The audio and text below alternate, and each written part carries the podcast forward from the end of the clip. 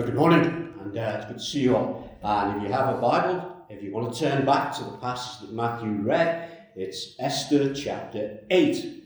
And you might be wondering, you know, why are we doing this? We've been going through the book of Esther, an Old Testament book. The reason is that every word in the Old Testament is relative to the New Testament. Every word in the Bible is relative to you and I.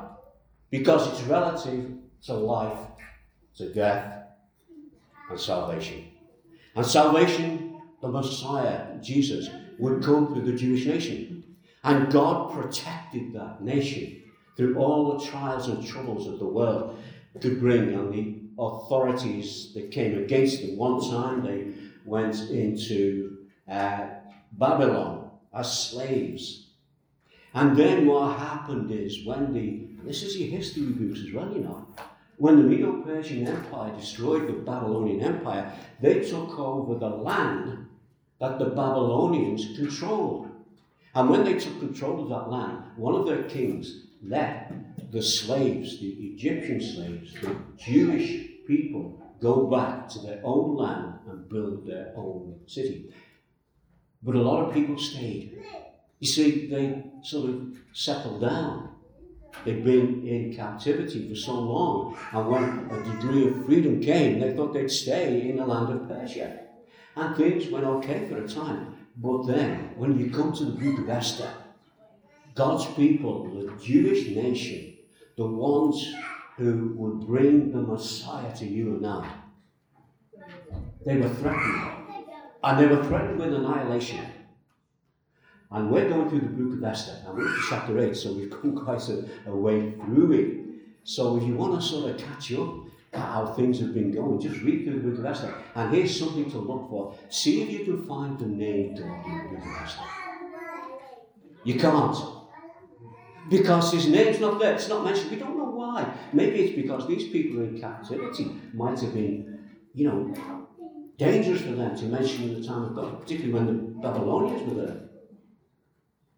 Now the Persians are there, maybe they've just, you know, settled in to a lifestyle.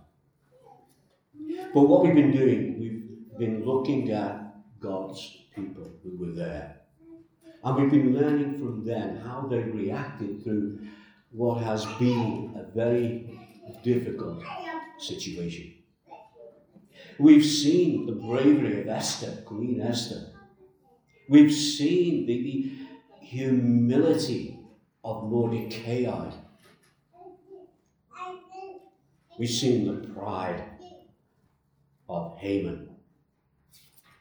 We saw in chapter 7 how this man Haman had been exposed for the wicked, selfish man that he was, and the result being that he was, sounds a bit gruesome, gruesome this, but he was hanged on his own gallows. That's what happened to him. And this morning, we're going to see the results of the plea that Esther made to the king, to King Xerxes. You can read that in verse 3, chapter 7. Queen Esther, she went into the presence and took her, her life in her hands to do this. And she said, I found, if I found favour with you, your majesty, and if it pleases you, grant me my life. This is my petition and spare my people. This is my request. Let me live and spare my people. This was a brave and noble request from Esther.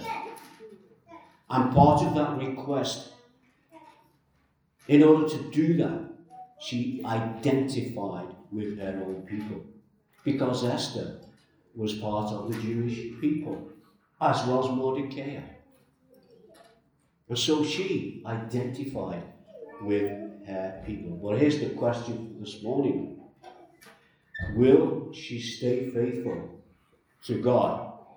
Will she stay faithful to her people? Well, we're going to find out. But before we look at it, you might be saying, why does he say that? Why does it seem important that Esther stays faithful to God and her people? It's because, you know, the truth is, it's so easy. It's so easy to identify with God and God's people and then let outside circumstances that come into our lives cause us to compromise our faith. Compromise our faith in a way that God's people are let down.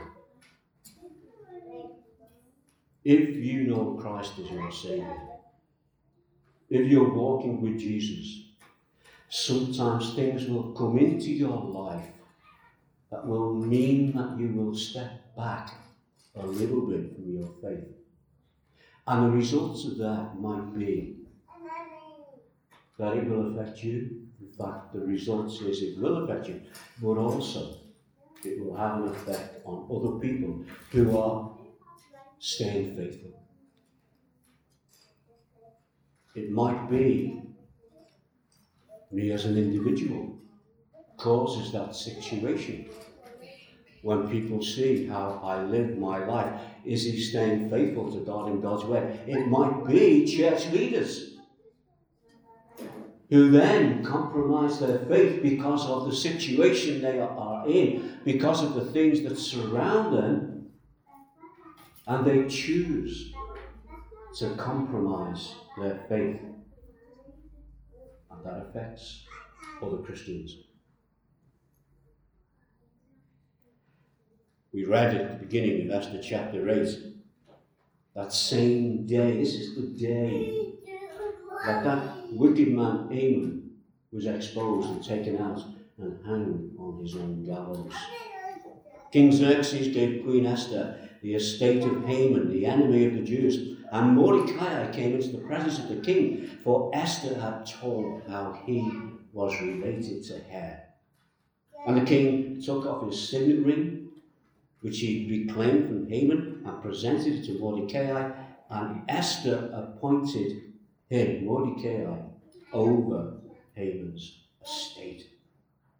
Now, there's a little bit of history there. We'll check this in history. On the Persian War of the day, at the death of a criminal, the property and the wealth of that person, of that criminal, would become the property of the crown. So all the wealth and the property that Haman had was now the king's. And we know that right from the beginning, uh, he had a bit of a hard heart, this king. He's the one who um, did away with his first wife because she wouldn't do what he wanted her to do. And we know by history of the battles he fought and the way that he went up against the Greeks and things like that. And you know, this, this man had a hard heart. He was a king. And he now came into all these possessions. But what did he do? He gave Haman's estate to Esther. That made her very wealthy. That made her not just a queen, but a woman in her own right. Oh, yeah. Pockets were filling. Wealth is coming in. Respect is coming in. She has a position. What was Esther's request? Let me live. And that request has been granted. Oh, she's got that. Let me live. Oh, she's okay. She's doing well. What about Mordecai? You know, we, we saw him at the king's gate dressed in sackcloth and ashes because of the fate that was coming upon his people. What about now? Well, the king's made him second in command. He's given him a signet ring, which gave him the regal power. And Esther gave him full control over what had been Haman's estate. They have wealth. They have power. They have position. Now, here's the danger. Will the pride that they now have put God's plans for his people's salvation to one side? They're doing all right, aren't they? First part of what Esther has has been granted. She will live and she'll live far better than she really expected to. She now has wealth, she now has power, she now has position, as does Mordecai.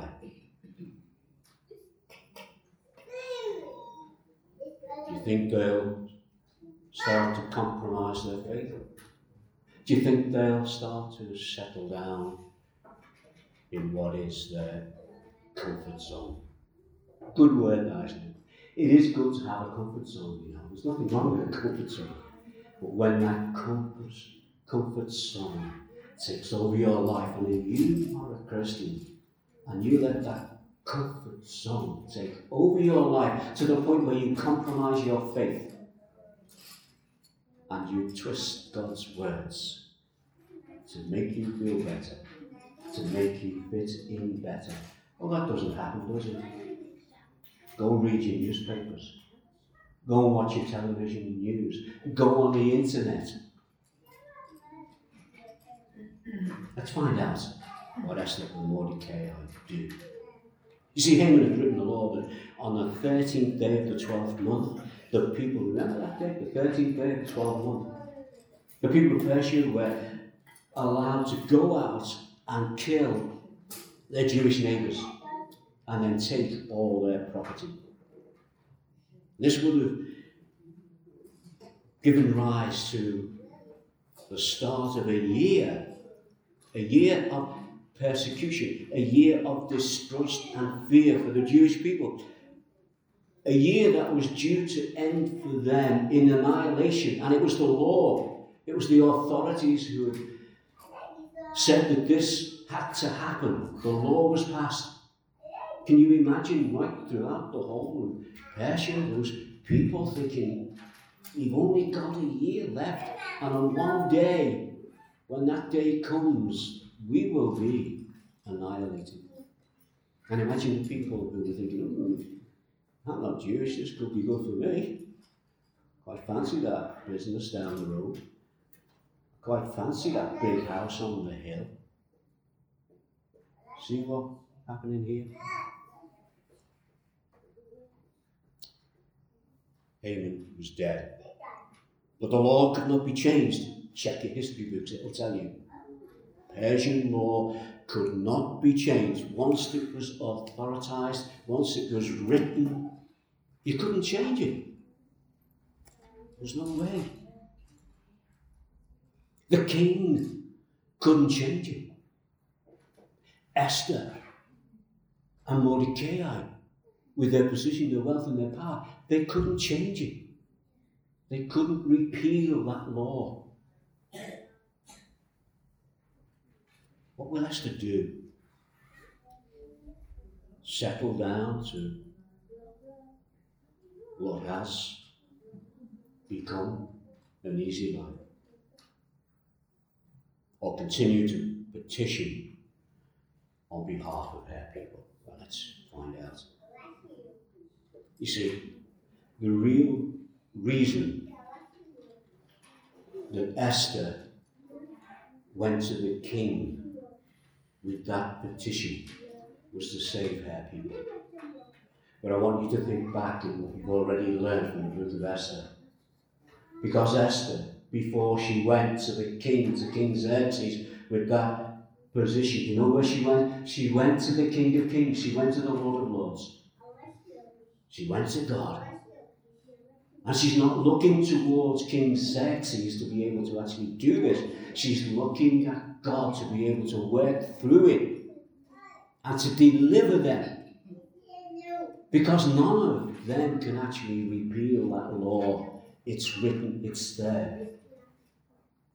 So verse 3 to 6. Esther again, she pleaded with the king, and notice how she does it, falling at his feet and weeping. She begged him to put an end to the evil plan that Haman the Agagite, which he had devised against the Jews.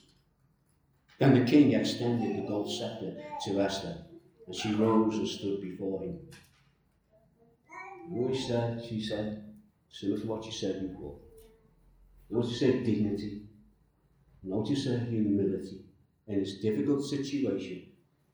If it pleases the king, she said, and if he regards me with favour and thinks it the right thing to do, and if he's pleased with me, let an order be written overruling the dispatch that Haman, son of The Agagite, devised and wrote. Notice that overruling the dispatch. They can't change it, but they're looking for a way. God is guiding Esther. How can I bear? This is Esther's heart. How can I bear to see disaster fall on my people? How can I bear to see the destruction of my family? What's happening here? This is Esther showing the, the love that she has for her people. She's pleading with the king, she's falling at his feet, and she's weeping. I want us to stop for a moment. This morning, I want us to let this action from Esther challenge us all. I want us to listen to the words of Jesus. I want to let him speak. Speak the words that he spoke to his disciples on that Last Supper before he went to the cross. He was going to leave them. It's going to be hard for them. You find this in John 13, verse 34 and 35. A new command I give you love one another. Now, notice this. It's not just love one another. This is where we fall down. You know, people say God loves us. And then we go away and love in the way that we think we should love. That's not what Jesus is saying here. God is a God of love, but love can mean so many different things to people. And it does when people use that to justify things, to justify things that God is not saying and ignore things that God is saying. And this is the clincher. Love one another as I have loved you. Yes, as I have loved you, not as you please, as I have loved you. So you must love one another. And then it goes on, this is great. By this, Everyone will know that you are my disciples if you love one another. How do we love one another to show that we are his disciples? In the way that he loved us, according to the gospel, the true gospel. The heart of King Xerxes, the heart, heart of this king, is softened as he sees the love that Esther has for have people. This is the love of God. The name of God is not mentioned, but the love of God is seen here in His people. And you know, you don't have to, it's good to mention the Word of God, but you don't have to. We referred to that song. They're watching you. They're watching you. They're seeing the things you do. If you claim to have Jesus as your Savior, if you claim to claim the name Christian, then people will expect you to live by that name that you claim to have. And people will see it, whether you mention God's name or not. King saw it in Esther. But it is good to mention God's name when you can. The king has already granted Esther her safety. She asked if she could live, and the king says, Yeah, you, you can live. And they are, you live with all this wealth. You know, you won the lottery. Go on, and live. King Xerxes replied to Queen Esther and to Mordecai the Jew, Because Haman attacked the Jews, I have given his estate to Esther, and they have impaled him on the pole he set up. I've already given you all these things that I've given you. I've already dealt with Haman. I've passed a law for him to be hung on his own gallows. The king might be saying here, What more do you want? What more do you want? But he doesn't. Because we read in verse 8, Now write another decree in the king's name on behalf of the Jews as seems best to you, and seal it with the king's signet ring. A loan document written in the king's name and sealed with his ring can be revoked. The law cannot be changed, but a new law could be written that would supersede the effectiveness of that previous law. Get that? That previous law won't change. It's doom and gloom. And that's a fact. And that's sticking. And there's a day and there's a marker when that will happen. But this other law, it's not going to replace it. It's going to challenge it. It's going to supersede it. Swift actions required.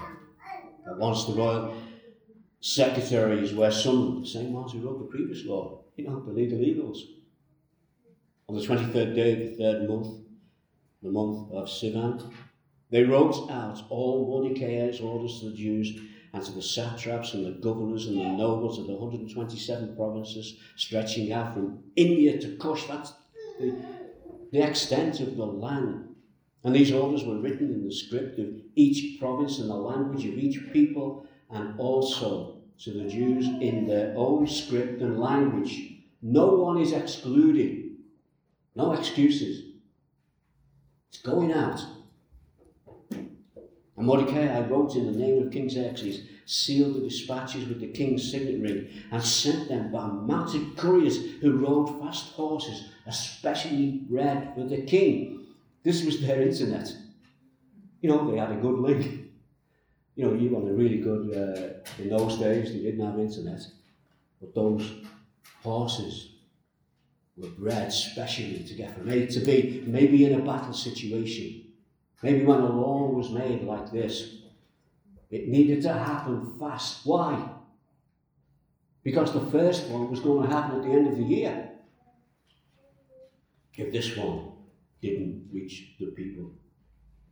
And the king's edict granted the Jews in every city the right, and this is it, to assemble and protect themselves, to destroy, kill, and annihilate the armed men of any nationality or province that might attack them and their women and children, and to plunder the property of their enemies. The day appointed for the Jews to do this in all the provinces of King Xerxes was the 13th day of the 12th month of the month The same day. So both these laws would come into fruition on the same day.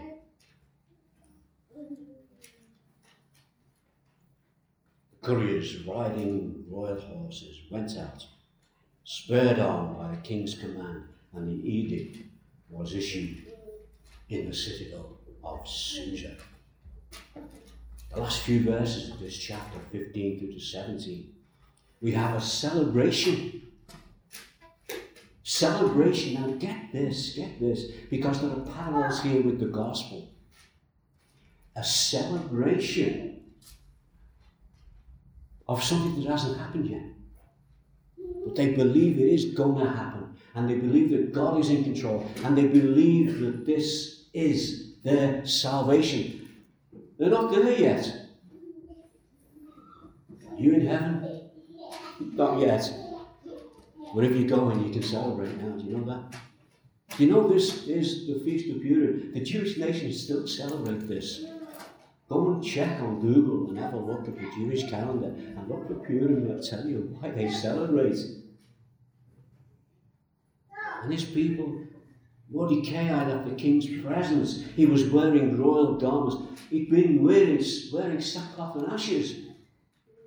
He's wearing royal garments of blue and white and a large crown of gold, and a purple robe of fine linen, and the city of Susa held a joyous celebration.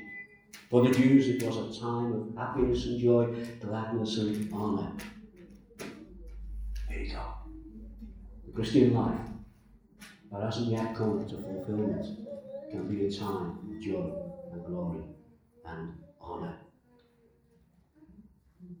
In every province, in every city to which the edict of the king came, there was joy and gladness among the Jews with fasting and celebrating, and many people of other nationalities became Jews because fear of the Jews had seized them. You see, people were being drawn to why are these people rejoicing? Why are they celebrating? Why, with all this threat hanging over their heads, are they celebrating?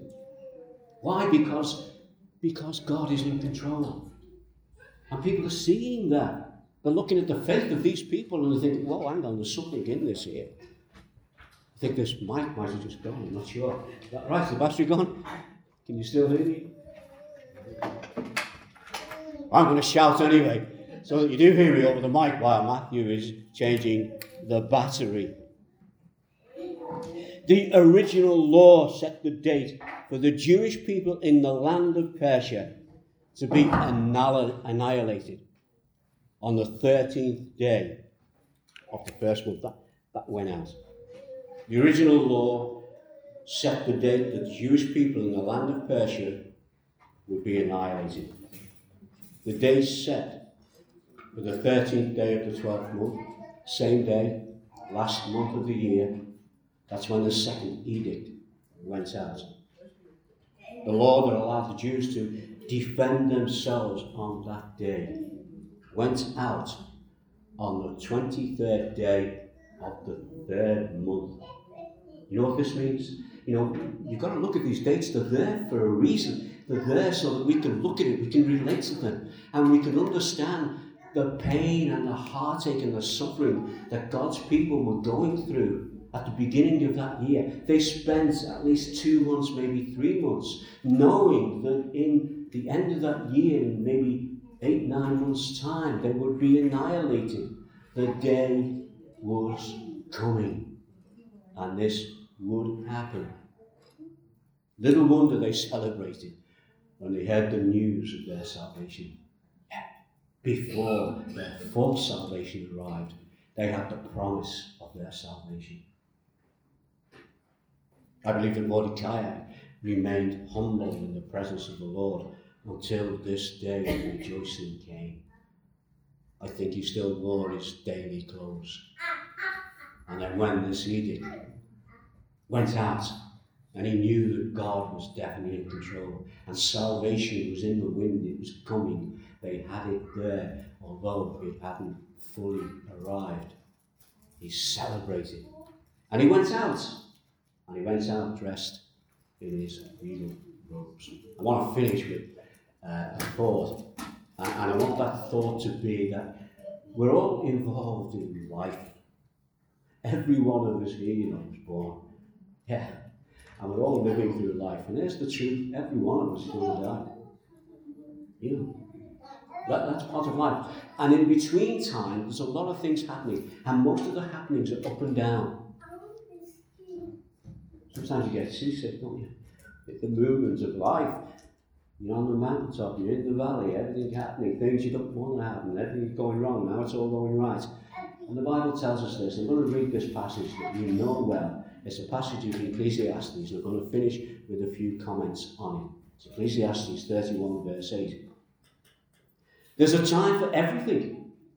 A season for every activity under the heavens, a time to be born and a time to die, a time to plant and a time to uproot, a time to kill and a time to heal, a time to tear down and a time to build, a time to weep and a time to laugh, a time to mourn and a time to dance, a time to scatter stones and a time to gather them, a time to embrace and a time to refrain from embracing, a time to search and a time to give up, a time to keep and a time to throw away, a time to tear and a time to mend, a time to be silent and a time to speak, a time to love and a time to hate, a time for war and a time for peace. They are the realities of life, and God is being honest and open to us when He puts these words before us in the book of Ecclesiastes the twists and turns of life that happen to us all. The twists and turns of life have been happening to Mordecai and Esther. My question was, would they stay faithful? Now that they had everything they had their life, would they still have a concern for others who needed God? The book of Esther, God's people were on the move. And you know where they were on the move from and to? They were on the move from doom yeah, to deliverance. On the move from doom to deliverance. What about us this morning? How are we moving through life? You know, God's word tells us that we we go through all those things that Ecclesiastes tells us. But the truth is, and this is the truth that God wants us to know from His word, we are moving from doom to deliverance. The doom is that one day we will face God and God's wrath. What about the deliverance? The deliverance came when Jesus became a baby in a manger, became the man who was God and walked this earth and demonstrated by the things he did that told us who he was. But he was killed. And you know that death that he died was the reason he came. And that was to deliver you and I from doom to deliverance. I want to think about these things. I'm just going to close with a word from Paul. It's Romans 5, verse 8. You'll know well. There's other verses here, we call it the Gospel Road. You can go through that, but I'm just going to give you one word, uh, one word, one verse. And I want you to think about it seriously. We've seen about the love that Esther had for her people to deliver them from doom to deliverance. Romans 5, verse 8, also. But God demonstrates his own love for us in this. While we were still sinners, Christ died for us. Book, Glory to Glory, that we're looking at as a church, what we're doing as a church, we're going through that book. Each day leads us a day nearer to the cross. And we're sharing those thoughts as a church. From glory to glory, what, what, ah, what does that mean? It means that Jesus, who is God, left that glory and then came to the glory of the cross. That's it. That's Easter. That's God's glory, His glorious love for you